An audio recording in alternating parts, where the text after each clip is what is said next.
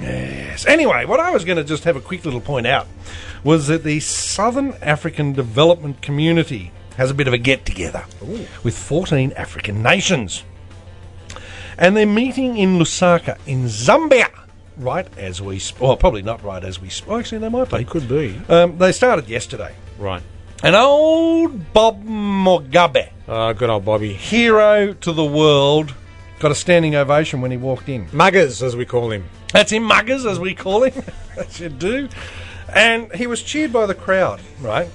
And I saw this on the news, um, which sort of had this effect on me. And this is why I have to mention it. All right. Because here he is at this big conference, and here's all these black leaders all cra- congratulating each other, patting each other on the back, including muggers, Hmm. who got the big standing ovation when he walks in and, you know, does the big victory sign, all this shit. Yep, yep. And we then cut to a little bit of footage of all these poor, unfortunate souls in his country that are queuing up for, Oh. to buy cooking oil. And the security forces are beating the shit out of them. Yeah. Mm-hmm. Because they're not standing in line straight. well, it's true. That's what they're doing. And it's a place where inflation in Zimbabwe is currently running at 4,500%. Oh, it's dropped as Yes, it's actually plummeted. It's a bit like the Australian dollar. It's collapsed.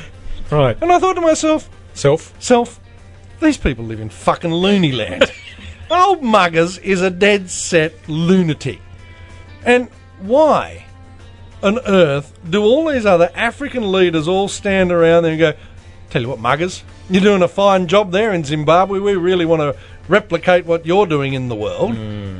And everyone They is wanna- Hmm. they wanna- starving in his country. they What wanna is rip- going on?